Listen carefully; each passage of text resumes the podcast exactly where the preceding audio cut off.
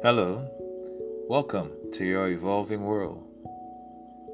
I have created this program in honor of those great men and women who are gone, those who are here, and those who are yet to come. This program is intended for you out of curiosity and interest. It is intended to continue in the tradition inspired by Napoleon Hill, Earl Nightingale, and many others who left an important legacy with the world that continues to have influence on thought and opinion today. In comparison, it may offer you the least of both. At its best, you may have yourself to thank for that. On the question of today, and in considering the crisis faced by the world, I wondered how those two great men may have looked on at us. I wondered what their opinion might be, and I felt they may have offered us the opportunity to reflect on our great capacities, question our judgment, and strengthen our hopes. They would have asked us to cherish the profound gift of thought. They would have challenged us, encouraged us, and we would smile knowing that they yet lived. I have a question for you. What is an essential worker? You have heard this for some time, while you have sheltered in place and have come to accept it as commonplace. I want to remind you that when men first discovered work, they knew life would always depend on it. He may not have gone to the mountaintop to let the world know it, but he did know it made his life something more than it was before. He had a responsibility. He had a reason to appreciate his life and found how much he could be rewarded for his efforts. As life continued and as the world evolved, he suddenly realized that he had natural rights. His labor should be respected, and he formed great industrial complexes that led to the creation of the modern world through courage and his determination. Yet something happened to him at the very moment when the world needed him most. He forgot why he was important. In fact, he behaved as though he never even knew. The environment around him has become dark, threatening, and dangerous. The only thing left for him to do is sit back and hope for it all to be over.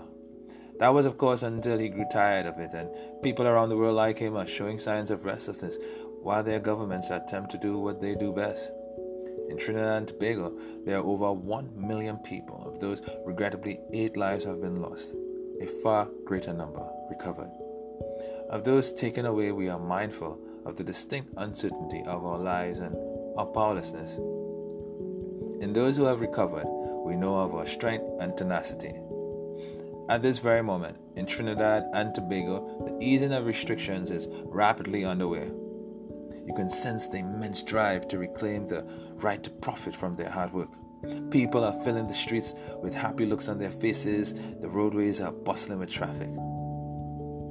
In the rest of the world, the outcomes have varied, but mankind, as he always have, will overcome this and will be better as a result.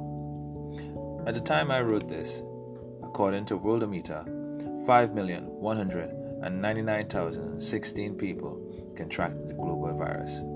334,698 people died, or 6.4%, and 2,085,024 recovered, or 53%.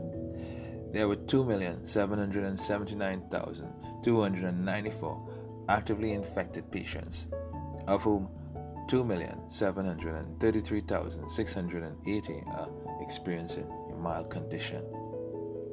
On the other hand, 45,614, or 2% of the total, are in serious condition. I leave it to you to think about that. There's one other condition too, and it's called fear. You know that four-letter word all too well. It's the one word known down to the very first man on earth. For a long while we heard the same thing. What else should we expect? Mankind has journeyed to the darkest depths of the oceans. He tempted fate in the far reaches of outer space. He has climbed to the heights of Mount Everest. He has fought savage wars and infectious disease of all kinds, and in every instance, he has faced fear. Fear has been his worst enemy. Fear is what says, you go on and do it, and I'll sit here and watch. Sometimes we are more intent with being an idle spectator because it's safer. No man is ever more aware of his mortality than when he believes that he could die. At that moment, we are unable to see how ridiculous we have become, but as always, we sometimes find a way to rescue ourselves. In Trinidad and Tobago, laws were enacted to control the spread. In doing so, several people got arrested who chose to congregate together. In one instance, the crime was having a private party where no one observed the almost imperceptible oxymoron called social distancing. The other was enjoying the air of the public beach. In both instances, their pictures were splashed across the newspapers and they were all humiliated. There comes a point where the law becomes ridiculous in itself. Perhaps in time, we may find ourselves ashamed, not because we had too many laws. Rather, it will be due to the fact that we forgot why they were intended.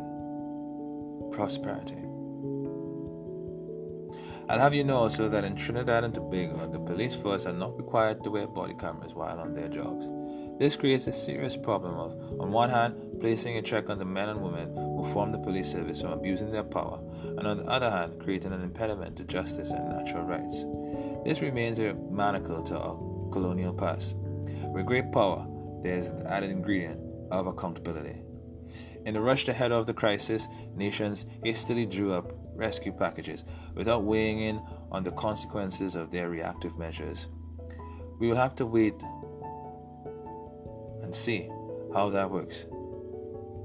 And hopefully, we won't be pessimistic. Furthermore, by encouraging the cessation of some businesses as opposed to others on the basis of their so-called essential purpose, governments assisted in exaggerating income inequality and the distribution of wealth. They also acted inconveniently against the sacred notion of honest work, and in the process gifted men an unexpected vacation by replacing some of his stresses with new worries to think about. Perhaps governments have given us a paradise, but few knew how to enjoy it without having enough money to spend while in it. Interestingly, not all nations responded the same way, and it is too early to determine the impact of that. But one thing is clear. Some nations have a greater view of their authority and responsibility over their citizens than others. Those that have been cautious, sensitive, judicious, and sensible perhaps demonstrate the intention of democracy when it was first discovered by man. Those that did not have hindered the ways of industry greatly divided their people economically and socially. As compared to preserving the life and health of people when all the facts are considered, we may surely congratulate ourselves. My name is Jay Martin. Thank you.